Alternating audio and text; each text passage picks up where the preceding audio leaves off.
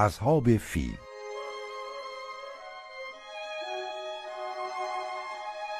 از وقتی که زنگیان به سرداری آریات بر یمن دست یافتند تا آنگاه که سپاه ایران به سرداری وحرز آنها را از آنجا براند و تباه کردند چنانکه حمزه و بعضی دیگر از مورخان روایت کردند مدت هفتاد و دو سال گذشت.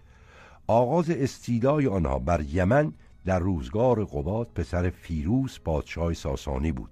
گفتند که آریات 20 سال فرمان را و ابرهه 23 سال فرمان روایی کرد. پس از ابرهه پسرش یکسوم 17 سال و پس از او پسر دیگرش مسروخ دوازده سال فرمان روا بودند. ابرهه را نوشتند که در پراکندن آین ترسایی میکوشید. گفتند که او پرستشگاهی به نام قلیس در صنعا ساخت. کنیسه ای که هیچ جا مثل آن نبود. پس در صدد برآمد که عرب را از حج کعبه باز دارد و قبله آنان را به سوی قلیس بگرداند و در این باب به نجاشی نامه کرد و دستوری خواست. عربان که قصد او را بدانستند براشفتند و یکی از آنان به صنعا رفت و قلیس را بیالود. چون ابره آگاهی یافت به خشم رفت. و آهنگ ویران کردن کعبه نمود و با فیل و سپاه راه مکه در پیش گرفت. داستان اصحاب فیل به اشارت در قرآن آمده است و این سال را در تاریخ عرب آمل فیل نام نهادند. گفتند در این گفته جای سخن است که پیغام بر اسلام در این سال به جهان آمد. اما ابرهه از این لشکرکشی سودی نبرد و گویند که در مکه مرد. یا در بازگشت به یمن تباه شد. آیا لشکرکشی زنگیان به مکه فقط بر اثر یک رقابت دینی و برای انتقام از آلودن کنیسه بوده است؟ بعید به نظر می آید در هر حال شاید بتوان گفت که دست یافتن زنگیان بر یمن راه بازرگانی هند به مدیترانه را که از حجاز میگذشته است فرو بسته است و اعراب حجاز که از این رهگذر زیان بسیار می‌دیدند با زنگیان به ستیز برخواستند و در امور آنان کارفضایی و خرابکاری ها کردند. این استیلای حبشه به بازرگانی روم نه همون لطمه نزده است بلکه کار بازرگانان روم را آسانتر می کرده است. اما برای بازرگانان ایرانی نیز مثل عربان زیان داشته است و مداخلی ملوک حیره و پادشاهان ایران نیز در این کار بیش از هر چیز از نظر بازرگانی و اقتصادی بوده است. درباره مدت فرمانروایی زنگیان بر یمن چنان که حمزه نیز تأکید کرده است جای اختلاف است. همه مورخان درباره آن متفق نیستند. در این مورد نکته نیز هست که باید در اینجا یاد کرد. ولادت پیغامبر را که مقارن آمل فیل بوده است در حدود 570 میلادی شماره کردند.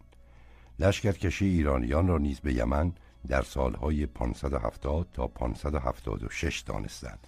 اگر آن سردار حبش که فیل و لشکر به مکه برده است ابرهه باشد برای 29 سال فرمان روایی یکسوم و مسروخ دیگر فرصتی باقی نمیماند. بنابراین باید گفت آنکه به قصد ویران کردن کعبه از یمن سپاه به حجاز برده است باید مسروخ باشد و یا آنکه پسران ابرهه نیز به نام پدر در ضمن قصص عربی یاد شدند اگر نتوان این پندار را پذیرفت باید در درستی روایتی که حمزه و ابن اسیر و دیگران درباره مدت فرمان روایی زنگیان در یمن آورده اند و نیز درباره تعداد و توالی فرمان روایان آنها تردید کرد.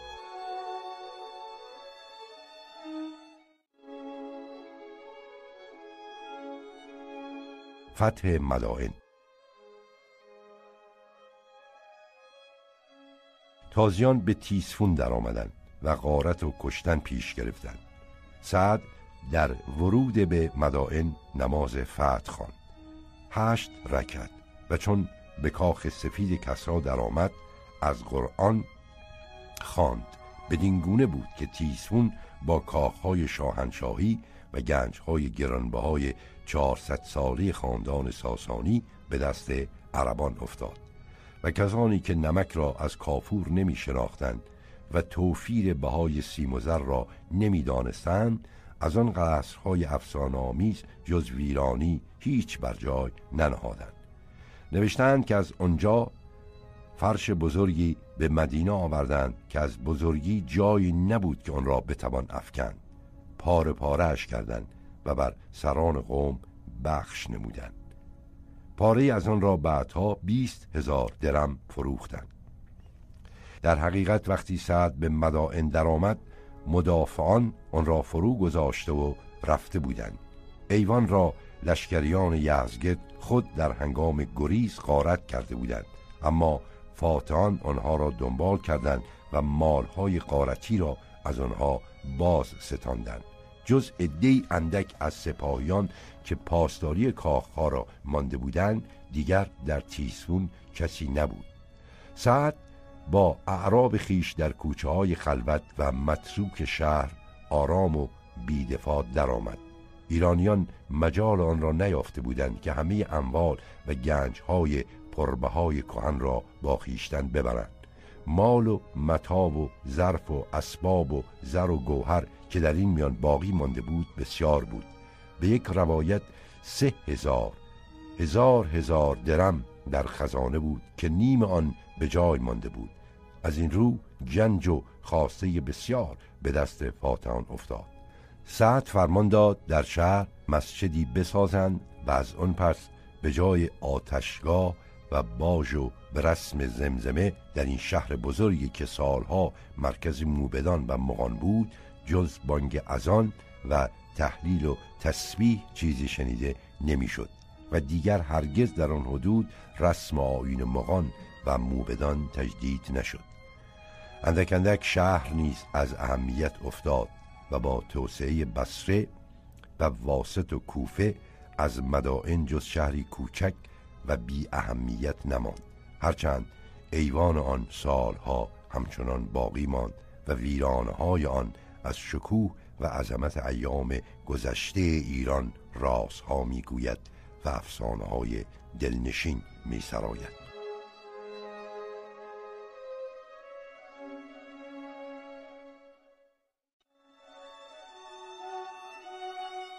ترانه‌ای در بصره.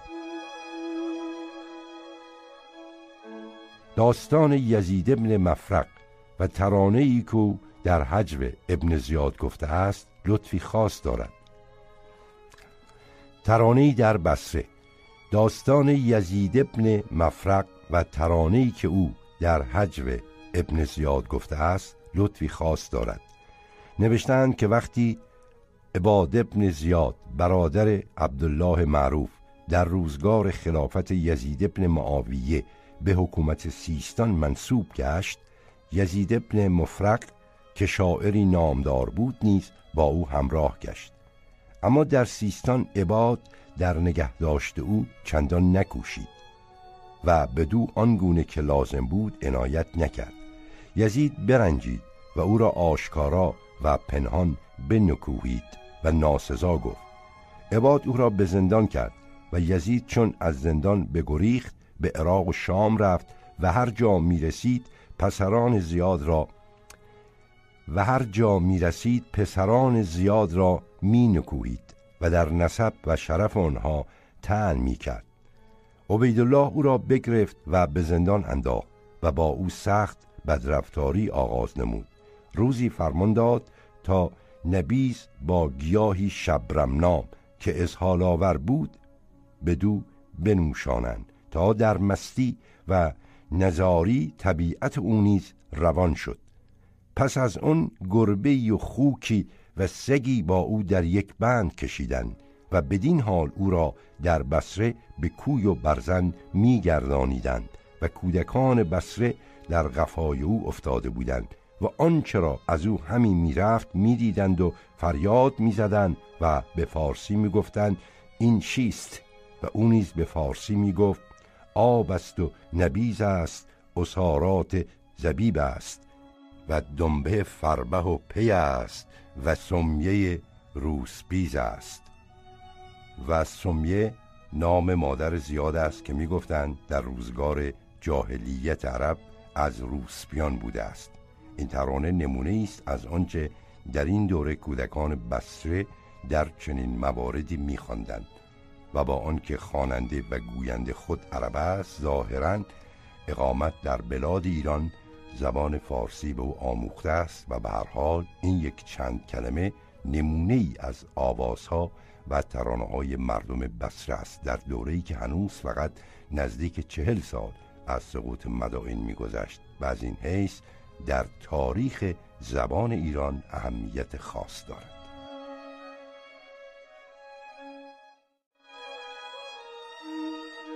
انتقام ابو مسلم. باری ابو مسلم تعمه آز و کینه عربان گشت اما خاطره او مانند یادگاری مقدس همواره در دل ایرانیان باقی ماند. اندیشه او اندیشه استقلال و آزادی ایرانیان. اندیشه احیای رسوم و آین کهن پیروان و دوستان او را همچنان بر ضد تازیان برمیانگیخت. و همین جهت نهزت ها و قیام هایی که پس از مرگ ابو مسلم و برای خونخواهی او رخ داد سبقه دینی نیز داشت.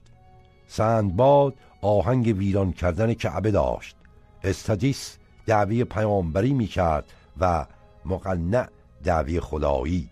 همه این نحست ها با هر شعاری که بود هدف واحدی داشت. رهایی از این یوغ گران دردناکی همه گونه زبونی و پریشانی را بر ایرانیان تحمیل می کرد بزرگترین محرکی بود که این قوم ستم دیده فریب خورده جویی را بر ضد ستمکاران فریبندی خیش در پیرامون سرداران دلیل خود گرد می آورد مرکز این قیام ها و شورش ها خراسان بود زیرا خراسان پرورشگاه پهلوانان و مهد خاطره ها و افسانه های پهلوانی کهن بود و دلاوران آن هنوز روزگاران گذشته را از یاد نبرده بودند.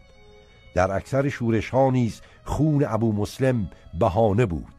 این سردار نامدار خراسانی نزد همه مردم این دیار گرامی و پرستیدنی به نظر می آمد بسیاری از مسلمانان ایران او را یگان امام واقعی خود می شمردند و مقامی شبیه مهدویت و حتی الوهیت برای او قائل بودند. از این جهت بود که وقتی او به قصد رسید یاران و دایانش در اطراف شهرها پراکنده گشتند و مردم را به نام او دعوت می کردند چنان که شخصی از آنها به نام اسحاق ترک به ماوراون نهر رفت و در آنجا مردم را به ابو مسلم خواند و دعوی می کرد که ابو مسلم در کوههای ری پنهان است و چون هنگام ظهور فرازایت بیرون خواهد آمد.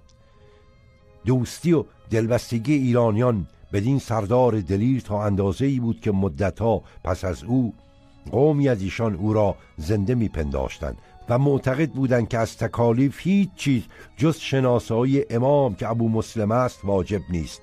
این مایه مهر و علاقه نیرویی بود که همواره می توانست دستگاه خلافت عباسیان را تهدید کند.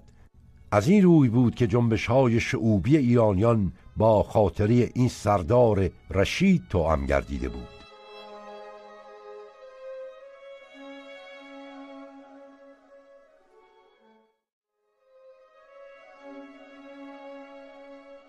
دولت عباسیان.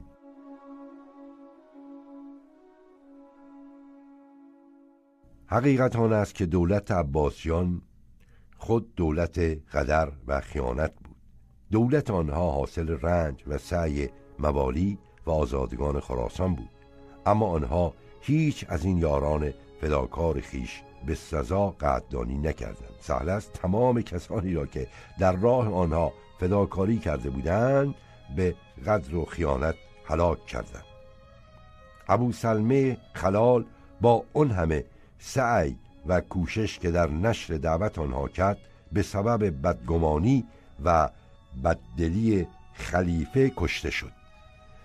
ابو مسلم نیز که در واقع دولت عباسیان پرورده و آورده او بود از بدگمانی و بدسگالی آنها در امان نماند. برمکیان از آنها همین سزا را دیدند و خاندان سهل نیز از این سرنوشت شوم غمانگیز رهایی نیافتند. این رفتار خود آمیزی که عباسیان به جای پروردگان یا پرورندگان خیش کردن شگفتانگیز است. با این همه سبب عمده آن گربزی و هوشیاری خلفای عباسی بود که آن را تا حد بدبینی میکشانیدند و در نگهداری مسند دولت خیش از ریختن خون دوستان وفادار خود ریز روی بر نمی کاشتند شاید نیز این کارها را تحدی سبب آن بود که می‌خواستند بدان عامه مسلمانان را راضی کنند. چون مسلمانان واقعی در آن روزگار از دعاوی ابو سلمه و ابو مسلم که متهم به عقاید غلات و زنادقه و اهل تناسخ بودند البته خرسند نبودند. جاه و حشمت خاندان برامکه و خاندان سهل نیست که در درگاه خلافت زیاده از حد قدرت و عظمت یافته بود موافق مید و رضایان ها نبود. بنابراین خلفای آل عباس که بر خلاف بنی امیه سیاست عربی را رها کرده بودند این ایرانیان را نیز در حد خاصی نگاه می داشتند و به هنگام ضرورت آنها را کنار می نادند تا بدان وسیله اعتماد عامه را جلب کنند و شورش و سرکشی اهل سنت را که هر زمان ممکن بود خلافت و دولت آنها را تهدید کند قبل از وقوع چاره نماید. در هر حال هرچند با روی کار آمدن عباسیان افسانه دولت عرب که امویان تحقق آن را در سر می با تأسیس و ایجاد شهر هزار یک شب مثل رؤیاهای هزار یک شب محو و ناپدید شد. لیکن عباسیان نیز راضی نشدند که دولت بغداد یک سر دولت خراسانی باشد. از این سبب بود که نسبت به وزیران و پروردگان نامآور ایرانی خیش نیز ابقا نکردند و داستان برامکه شاهد این دعوی است.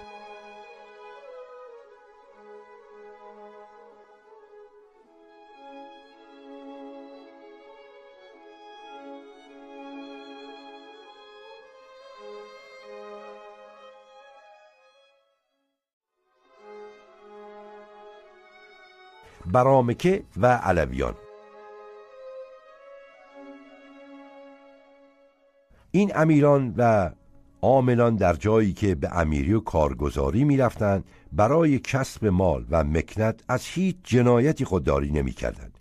اینان همه جا انان گسیخته و خودکامه بودند و با جان و مال مردم هر چه می‌خواستند می‌کردند.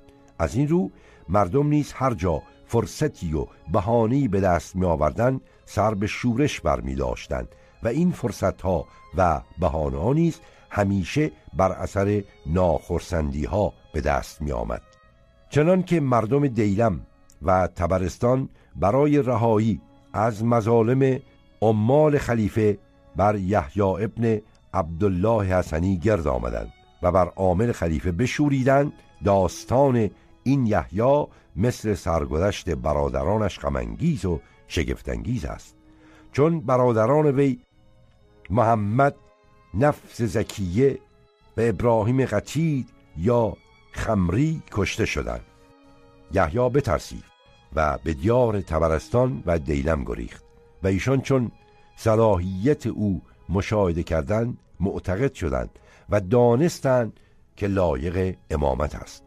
مردم بر او جمع شدند. و او را شوکتی و عدتی حاصل شد و رشید از این قضیه متفکر گشت.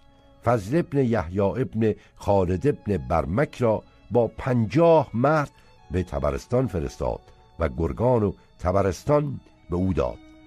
چون آنجا رسید با یحیی ابن عبدالله لطف کرد و کار به جایی رسانید که یحیی امننامه خواست به خط رشید. چندان که قضات و فقها و بزرگان بنی هاشم گواه باشد.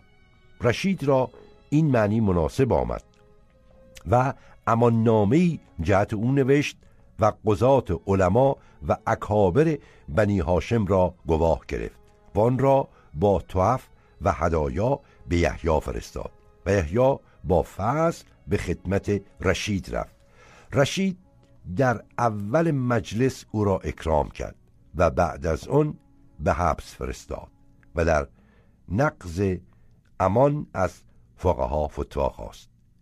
بعضی جایز داشتن بعضی نه. فی جمله رشید یحیی ابن عبدالله را کشت و این واقع سبب شد که حکومت تبرستان یک چند در دست برمکیان بماند.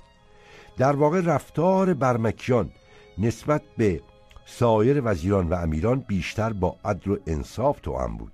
با این همه شک نیست که قسمتی از ثروت و مکنت بیکران افسانآمیز آنان نیز از همین راه غارت و ستم گرد می آمد چنان که نوشتن هارون الرشید ولایت تبرستان به محمد ابن یحیی ابن خالد برمکی و برادر او موسا داد. آنها ملک های دهقان ها به زور می خریدن ستم ها و ناروایی ها می کردن.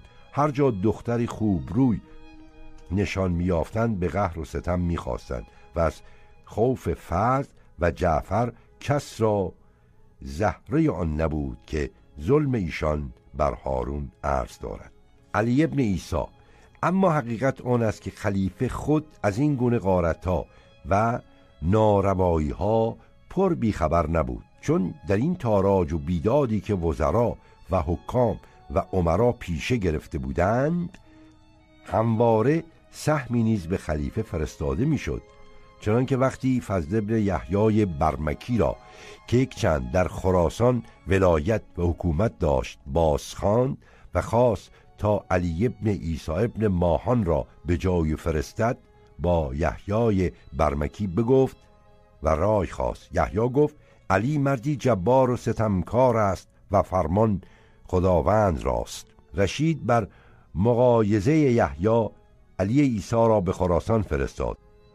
علی دست برگشاد و مال به افراد برستن گرفت و کس را زهر نبود که باز نمودی و منهیان سوی یحیای برمکی می نوشتند و او فرصتی نگاه داشتی. و حیلتی ساختی تا چیزی از آن به گوش رشید رسانیدی و مظلومی پیش کردی تا ناگاه در راه پیش خلیفه آمدی و البته سود نمی داشت. تا کار بدون منزلت رسید که رشید سوگند خود که کس از علی تظلم کند آن کس را نزد وی یعنی نزدیک علی فرستد و یحیی و همه مردمان خاموش شدند.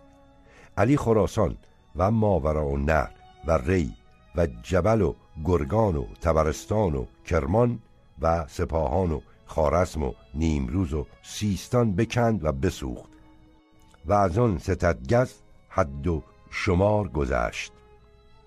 پس از آن مال هدیه ساخت رشید را که پیش از او کس نساخته بود و نه پس از وی بساختند. با آن هدیه به نزدیک بغداد رسید.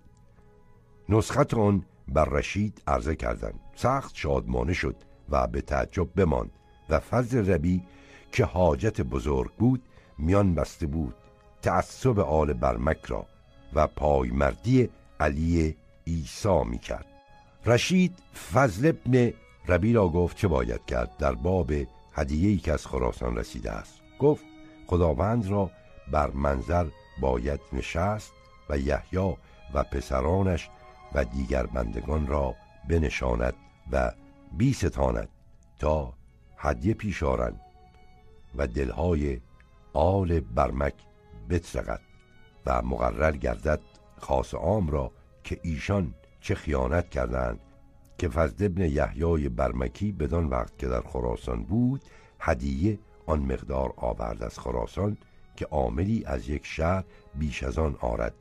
و علی چندین فرستد. این اشارات رشید را سخت خوش آمد که دل گران کرده بود بر آل برمک و دولت ایشان به پایان خواست آمد. دیگر روز بر خزرا میدان آمد و بنشست و یحیای برمکی و دو پسرانش را بنشاند و فضل ربی و قوم دیگر و گروهی بایستادند. وان هدیه ها را به میدان آوردند.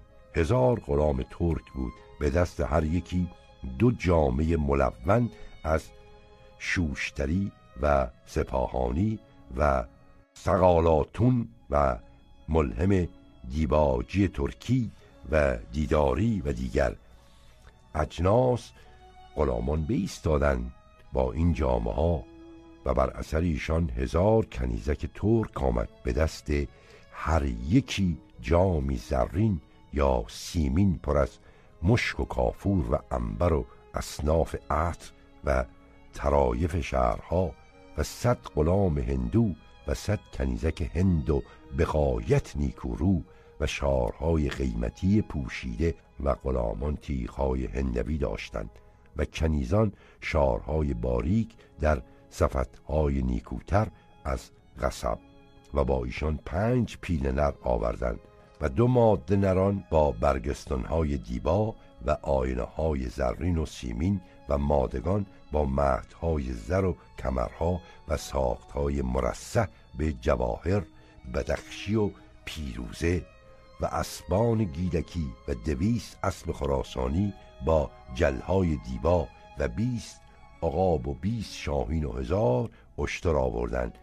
دویست با پالان و افزارهای ابریشمین دیباها در کشیده در پالان و جوال سخت آراسته و سیصد شتر از آن با محمل و مهد بیست با مهدهای برزر و پانصد هزار و سیصد پاره بلور از هر دستی و صد جفت گاو و بیست اق گوهر سخت قیمتی و سیصد هزار مروارید و دویست عدد چینی فخوری از سحن و کاسه و غیره که هر یک از آن در سرکار هیچ پادشاهی ندیده بودند و دو هزار چینی دیگر از لنکری و کیسه های کلان و خمره های چینی کلان و خرد و انواع دیگر و سیصد شادروان و دویست خانه قالی و دویست خانه محفوری چون این اصناف نعمت به مجلس خلافت به میدان رسید تکبیری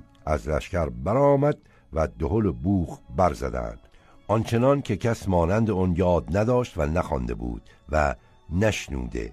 هارون رشید رو سوی یحیای برمکی کرد. گفت این چیزها کجا بود در روزگار پسرت فست یحیی گفت زندگانی امیر دراز باد. این چیزها در روزگار امارات پسرم در خانه های خداوندان. این چیزها بود به شهرهای عراق و خراسان. هارون رشید از این جواب سخت تیره شد چنان که آن هدیه بر وی منقص شد و روی توش کرد و برخاست از آن خزرا برفت. این پاسخ دلنشین که یحیی داد البته مایه شر و تشویر خلیفه گشت اما خلیفه می‌دانست که این علی ابن عیسی در خراسان عراق و دیگر شهرها به قارت مشغول است لیکن هم خلیفه بود که دست علی را گشاده کرده بود تا هرچه می‌خواست می‌کرد. با این همه تنها این علی ابن عیسی نبود که خانه مردم را می‌کند تا خزانه سلطان آبادان دارد. بیشتر عاملان و امیران املاک و زیای مردم را می و مال و خواسته رعایا را به غارت می بردند این کارگزاران و گماشتگان در واقع مقام خیش را از خلیفه به اجاره می گرفتند و در مدت ولایت خیش از هیچ گونه بیداد و ستم رواگردان نبودند خلیفه نیز به طمع آنکه احیانا دسترنج تبهکاری های چندین ساله آنان را به عنوان مصادره از آنها بستاند هرگز معاخذشان نمی کرد. مردم در زیر بار جور و فشار عمال ظالم خرد و فرسوده می شدند. برای این مردم درمانده و ستم ای که خلیفه آنان را به یک مشت کارگزاران جبار تما در مقابل سمن بخص میفروخت هیچ امیدی نبود از این رو بود که هر جا مدعی تازه‌ای سر بر می آورد مردم دعوت او را اجابت می کردن.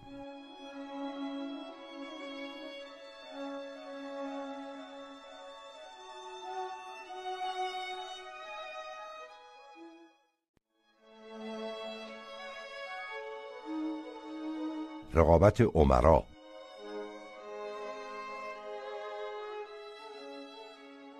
عمرای دیگر نیز میکوشیدند ارادت خود را عرضه دارند تا مگر از این راه در دل خلیفه بیشتر راه یابند. جنگ هایی هم که در زمان معتصم رخ داد به این امیران مجال داد که استعداد نظامی خود را ابراز دارند. در طی 20 سالی که بابک قیام کرده بود شش تن از امیران بزرگ بغداد از او شکست یافته بودند و به همین جهت دستگاه خلافت از غل و غم خرمیان رفته رفته معیوس می‌شد. از این رو استیلا بر آذربایجان برای فاتح آن افتخار بزرگی کسب می‌کرد. کسی که بر بابک و خرمدینان دست میافت بر همه امیران تفوق داشت. به این جهت بود که وقتی جنگ بابک را به افشین پیشنهاد کردند در قبول آن تردید نکرد یک علت دیگر نیز در کار بود و آن طمع در غنائم و اموالی بود که افشین میپنداشت در این جنگ به دست خواهد آورد زیرا این نکته را همواره باید به خاطر داشت که در این ایام عمرا نیز مانند افراد سپاه غالبا جز برای کسب مال جنگ نمی کردن. اینان جنگجویان مزدوری بودند که جلادت و شجاعت خود را با عطایا و غنائم معامله می کردن. تیغ و بازوی خود را مثل آزادگی و خرد خیش به صاحبان قدرت می فروختن و برای به دست آوردن طلا از ریختن خون هیچ کس حتی خون خود دریغ نداشتند غنائم و اموالی که در این جنگ ها از بار و بنه دشمن و گاه از مردم زبون بی دست و پای شهرها و دهات قارت می‌کردند برای آنها آیدی سرشاری بود از این رو جنگ را همواره با گشاده رویی پذیره می شدن. برای افشین که مانند همه عمرای مزدور خلیفه خود را خدمتگزار مرگ و نیستی و پاسدار قدرت و عظمت می‌دانست هیچ آسانتر مطبوتر از قبول چنین مأموریتی نبود. در این جنگ وی اموال و قنایم بسیاری که برای تحقق احلام او لازم بود به دست می آورد و نیز بر خاج تاشان و رقیبان دیگر خیش که در دستگاه خلافت قدرت نفوذی یافته بودند تفوق و تسلط میافت اما برانداختن بابک کار آسانی نبود. در طی 20 سال قدرت و نفوذ او ریشه استوار گرفته بود. از این رو افشین جز به کار بردن خدعه و نیرنگ چاره‌ای نمی‌دید.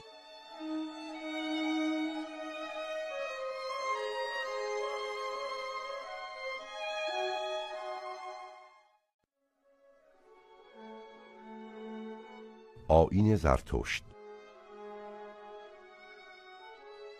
باری آین زرتشت که اسلام را به خطر افکنده بود جنبه سعنوی داشت. در این آین مبدع خیر از مبدع شر جدا بود. هر آنچه نیکی روشنی و زیبایی بود آن را به مبدع خیر منصوب می داشت و هر آنچه زشتی و تیرگی و پستی بود آن را به مبدع شر نسبت می‌داد. مانند دیگر ادیان روحانی اون قدرت را داشت که عشق به نیکی و روشنی را در دلها برانگیزد و غبار رمینی و اهریمنی را از جانها بزداید و محو کند. گذشته از آن دین کار و کوشش بود. بیکاری، گوشنشینی و مردم گروزی را پاک و ایزدی نمی شمرد. تکلیف آدمی را آن می‌دانست که در زندگی با دروغ، زشتی و پستی پیکار کند و آن را دربند کند. فدیه و قربان و بادگساری را بیهوده می شمرد و نمی پسندید زخد و ریاضتی نیست که در دینهای دیگر است در آین زرتشت در کار نبود. در کشاکشی که میان نیکی و بدی هست تکلیف آدمی را چنین می‌دانست که نیکی را در وجود هورمزد یاری کند. این تکلیف که برای آدمیزاد مقرر بود از آزادی و اختیاری که انسان در کارهای خیش می داشت حکایت می کرد. بنابراین جبر و سرنوشت نیز که اسباب عمده انحطاط دین هاست در آین زرتشت راه نداشت. انسان یارای آن را داشت که نیکی را یا بدی را برگزیند و یاری کند. این دیگر به اختیار او و به خواست او بسته بود. رهایی و رستگاری او نیز به همین خواست و همین اختیار بستگی داشت.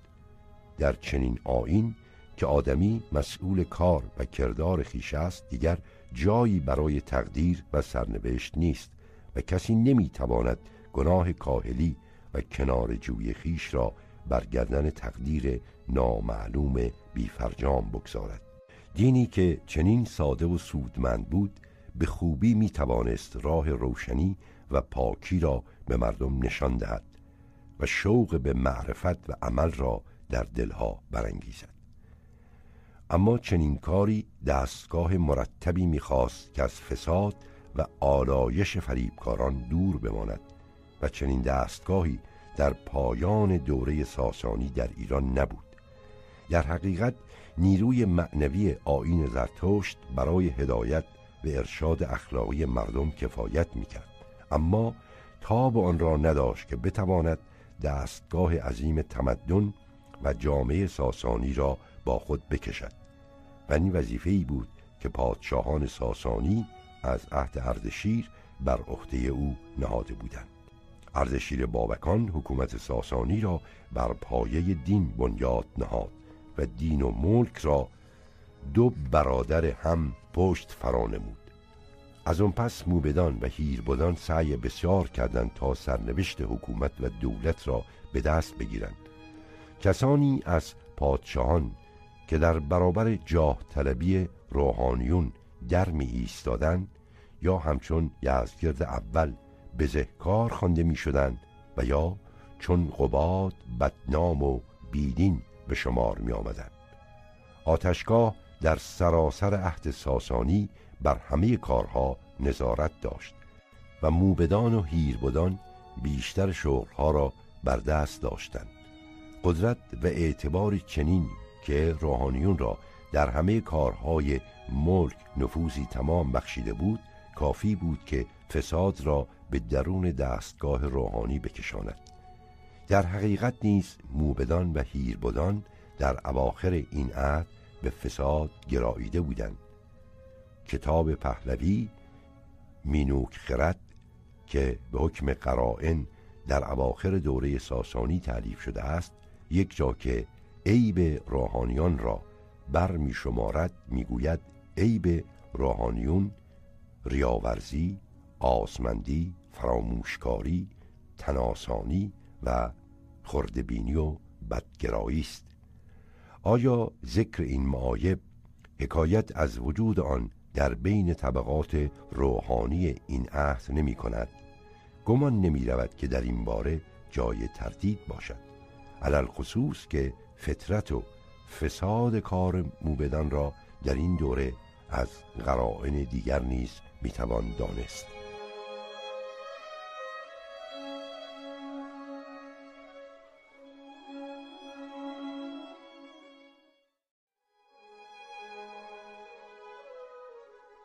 انتشار زندقیه.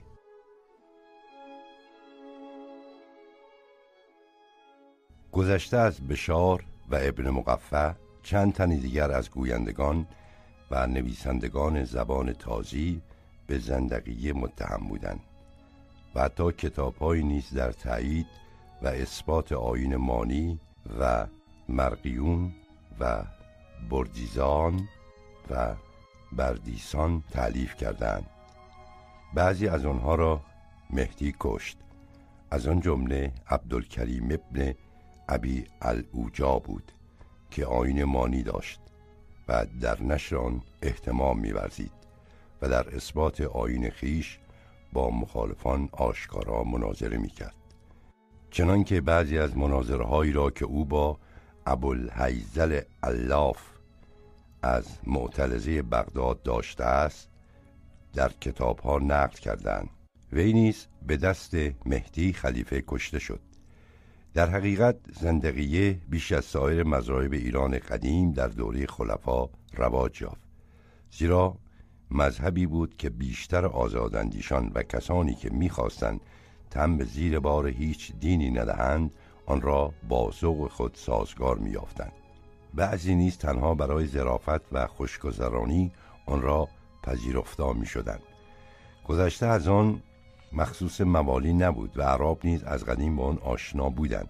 عرب به واسطه مردم حیره با زندقیه آشنایی داشتند و عراق نیز خود را از قدیم یکی از صحنه‌های ظهور آیین مانی به شمار می آمد بدین گونه در آغاز دوره خلفای بغداد زندقیه در بین بسیاری از روشنرایان و آزاداندیشان عصر رواجی داشت. از کسانی که به این اتهام کشته شدند کسانی نیز بودند که به زندقیه منصوب بودند اما در اظهار آن مبالغه نمی کردند و بدین جهت گرفتار نشدند.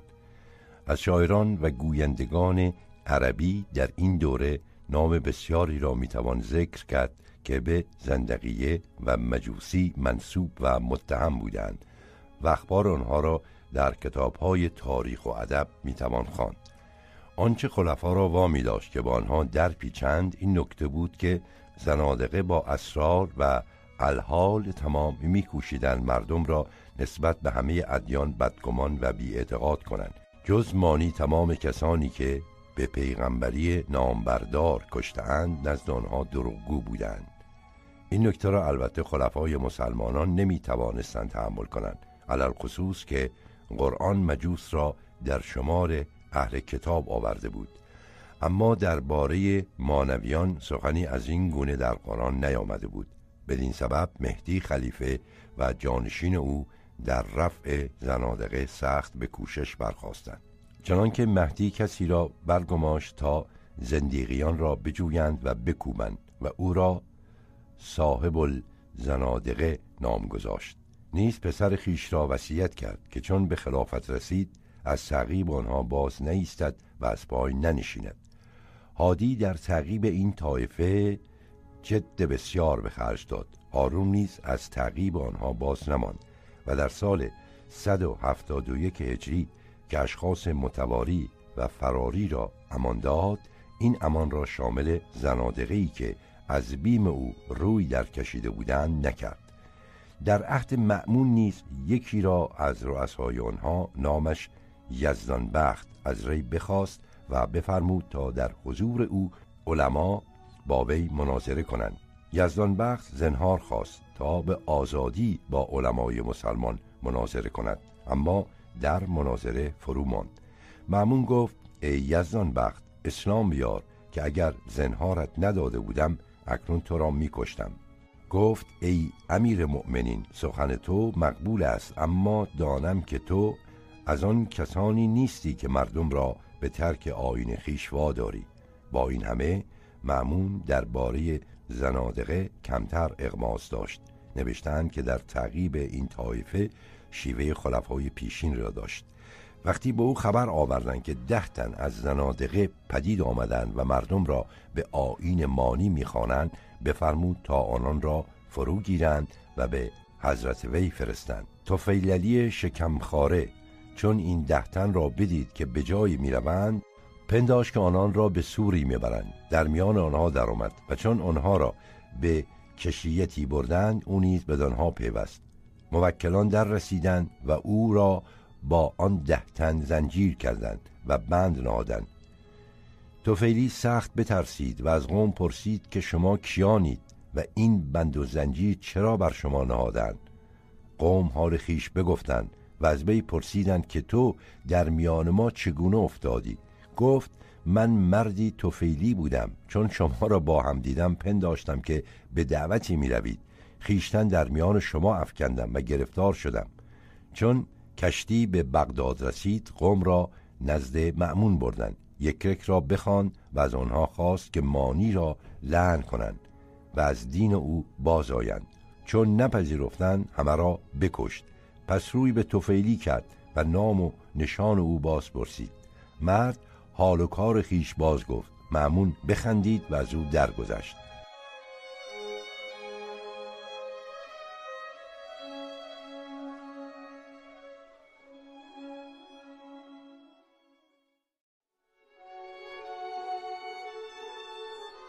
آشوب و شورش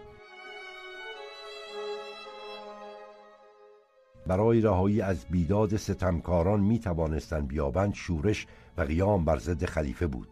توجه به این نکته که قسمت عمده خراج قلمرو عباسیان را مردم خراسان عراق می پرداختن نشان می دهد که چرا بیشتر شورش ها و قیام های خونین و بزرگی که بر ضد خلفای عباسی انجام شد از خراسان و عراق پدید آمد. این همه فشار و شکنجه و بیداد که بر ستم دیدگان خراسان و سواد وارد می آمد آنان را به شورش و قیام بر ضد خلیفه وامی داشت. ایاران و رهزنان.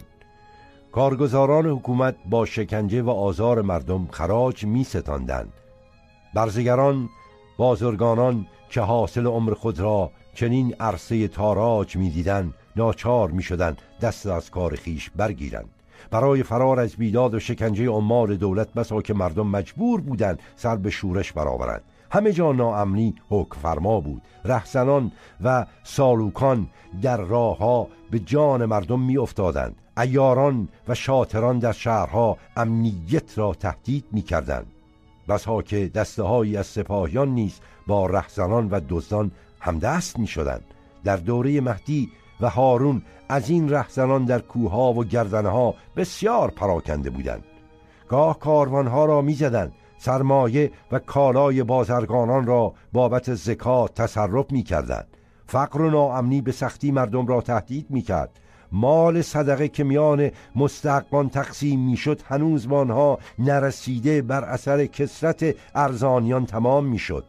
پیداست که از چنین اوضاع و احوالی چه حاصل می آید درماندگی و پریشانی مردم. اولین نتیجه این مظالم و فجایع بود. تعادل و توازن در امور دیگر هم نمی توانست به وجود آید و پایدار بماند.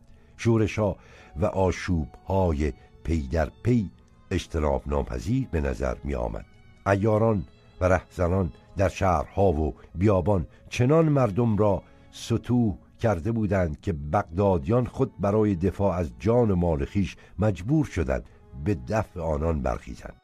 در دوره خلافت کوتاه امین بغداد یک سره در دست شاطران و ایاران افتاد و امین در بغداد از آنها برای جنگ معمون مدد می گرفت در عهد حکومت حسن ابن سهر نیز فتنجوی آنان در بغداد و عراق امنیت آزادی را از همه مردم سلب کرده بود. قدرت و سلطه معمون و معتصم چندی بر این پریشانی ها پرده افکند. اما بعد از معتصم ضعف خلفا ترکان را چیره کرد. از آن پس حکومت در دست سپاهیان بود و از خلیفه جز اسمی در میان نبود.